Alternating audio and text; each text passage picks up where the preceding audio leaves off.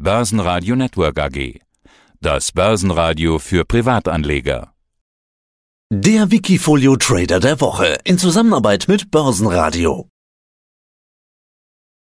Ja, guten Tag. Mein Name ist Thomas Jung und ich wohne in Dortmund. Bin bekannt in Wikifolio als Turtle Tom und habe drei Wikifolios am Start, die bereits schon seit einigen Jahren laufen, seit Oktober 2017 und beschäftige mich überwiegend mit Wachstumswerten global mit Schwerpunkt Amerika und Europa.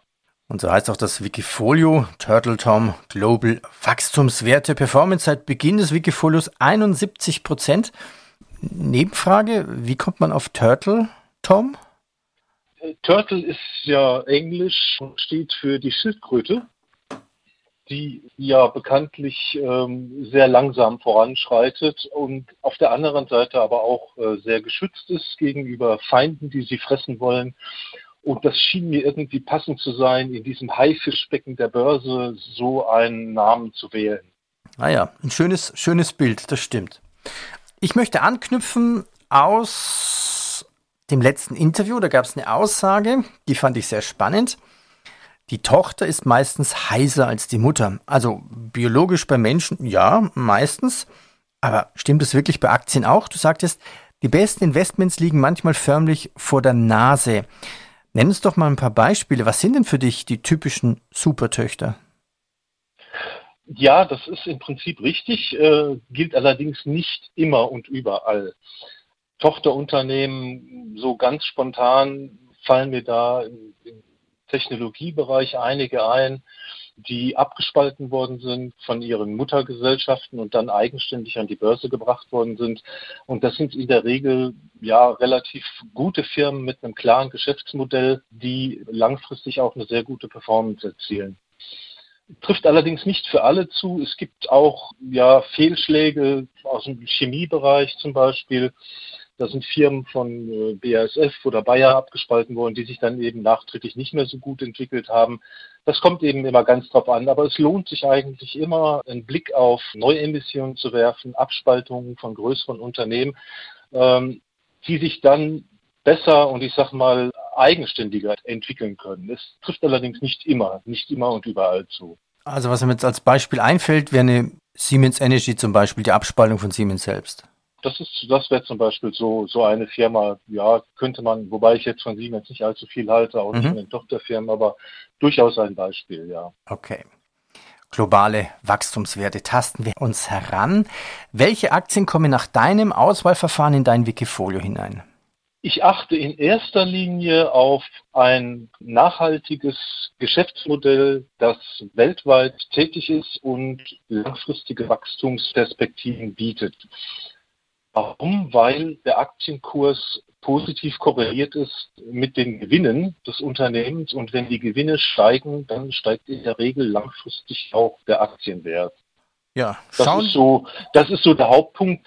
Der zweite Indikator ist dann äh, ein fähiges Management. Das Management sollte durchaus klare Aussagen treffen können, wie sich die Geschäfte in Zukunft ent entwickeln werden oder entwickeln könnten und sollten auch nachvollziehbar sein. Der dritte, das dritte Auswahlkriterium ist ein einfaches und für jeden nachvollziehbares Geschäftsmodell. Also jetzt mal ganz einfach, ganz einfaches Beispiel, eine Nestle, die machen Lebensmittel, das versteht jeder, wissen, was, was da gemacht wird. Und das sollten dann eben möglichst auch Firmen sein, die von der breiten Masse noch nicht so entdeckt worden sind, die so ein bisschen unter dem Radar fliegen, die nicht jeden Tag in den Börsenzeitschriften besprochen werden. Äh, hier kann man noch ganz gute Werte finden, die eine große Zukunft vor sich haben. Ja. Schauen wir uns deine Aktien in deinem Portfolio, in deinem Wikifolio globale Wachstumswerte an. Du hast jetzt so viele Aktien wie Buchstaben im Alphabet sind drin, derzeit rund 25 Stück. Ja, darunter natürlich auch bekannte Namen, zum Beispiel Apple, Microsoft, Nvidia, Visa, Mastercards, wobei Nvidia die beste Performance von 57 Prozent hat.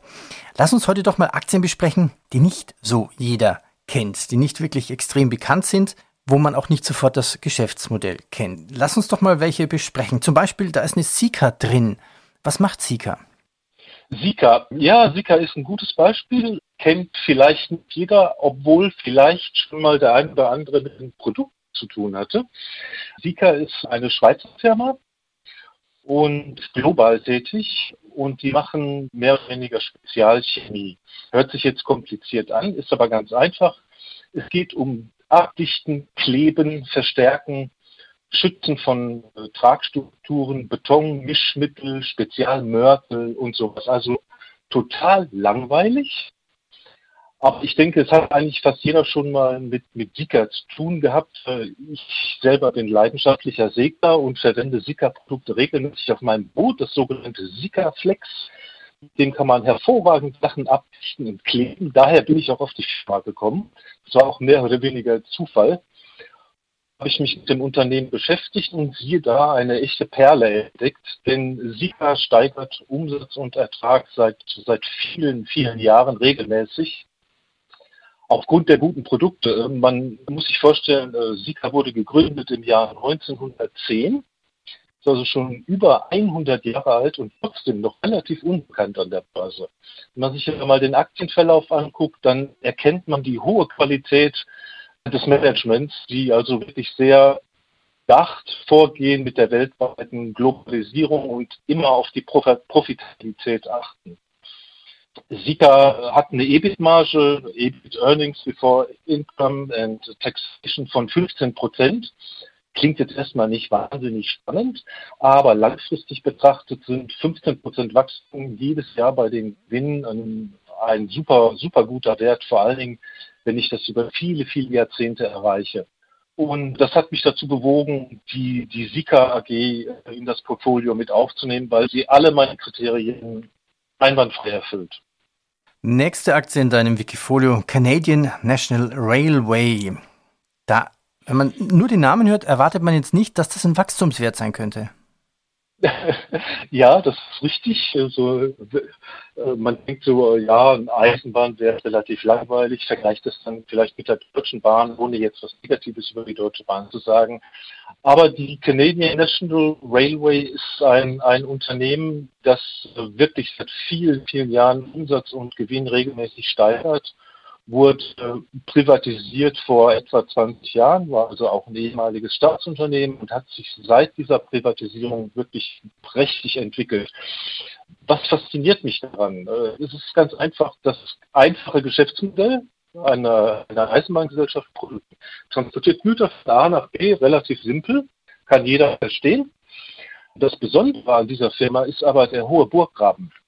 Das heißt, die Railway-Gesellschaft ist vor Konkurrenz sehr, sehr gut geschützt, denn äh, wer kann denn mal eben hier Konkurrenz machen und 50.000 Meilen Schienen durch Land verlegen, durch Indianerreservate und was es da alles gibt. Also Konkurrenz ist hier praktisch sehr, sehr begrenzt und daher kann man es sich erlauben, eine Preismacht äh, am Markt darzustellen und dann eben auch entsprechend durchzusetzen.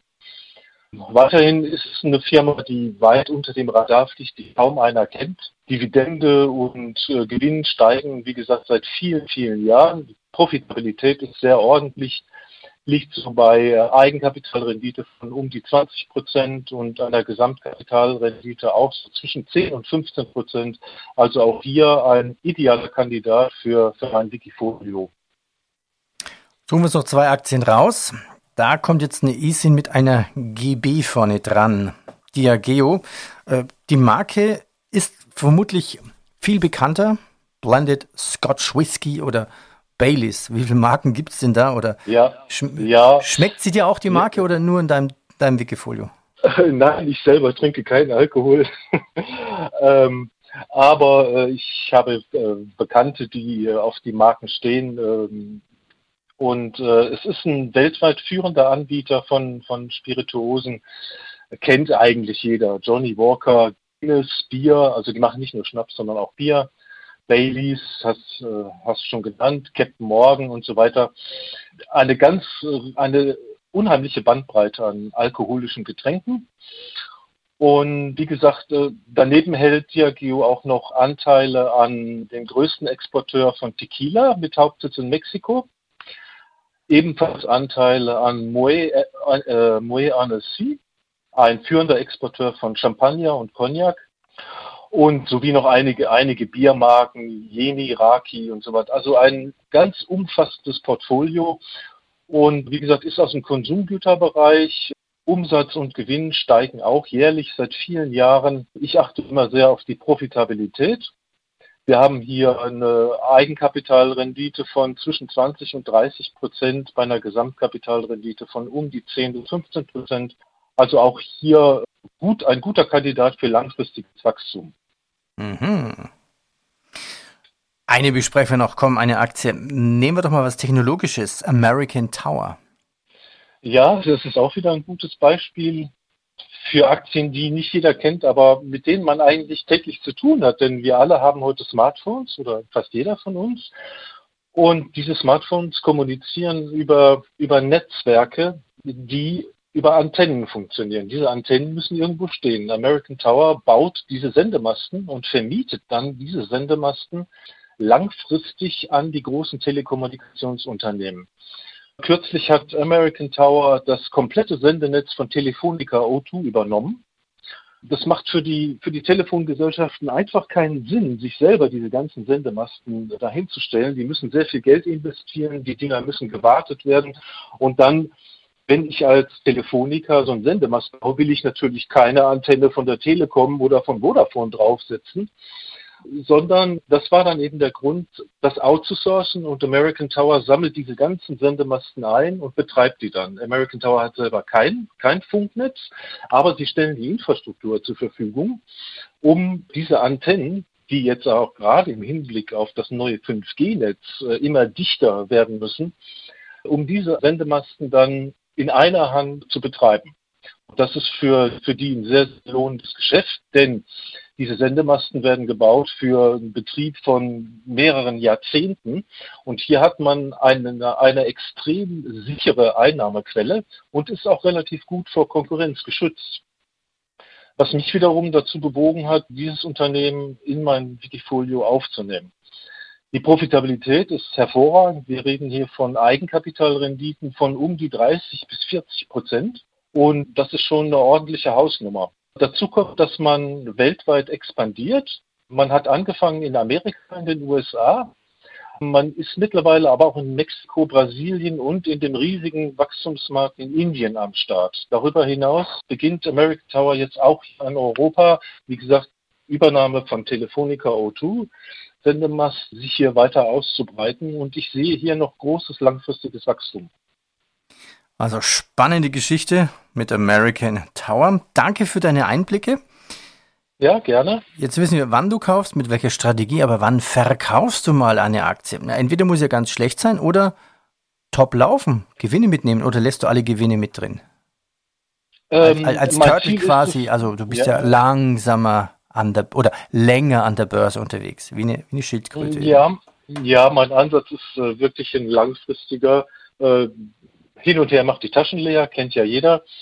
Und Markttiming, ständiges Kaufen, Verkaufen bringt eigentlich auch nicht viel, wie ich äh, aus früheren Zeiten schon festgestellt habe. Ich kann hier auf über 30 Jahre Erfahrung an der Börse zurückblicken. Und jedes Mal, wenn ich versucht habe, dem Markt ein Schnippchen zu schlagen, dann hat er mir ein Schnippchen geschlagen. Deswegen lasse ich das lieber sein.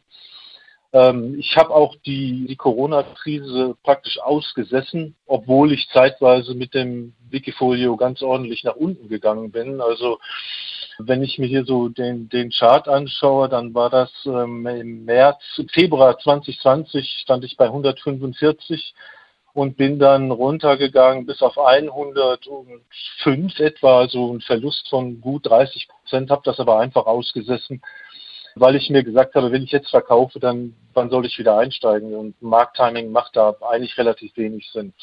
Ich verkaufe Aktien eigentlich nur dann, wenn sich das Geschäftsmodell verändert oder wenn es sich, wenn es sich andeutet, dass sich das Geschäftsmodell verändert und die Firma vielleicht nicht mehr so gut, so gute Aussichten hat, wie ich mir das vielleicht vorgestellt habe, dann verkaufe ich auch einen Titel.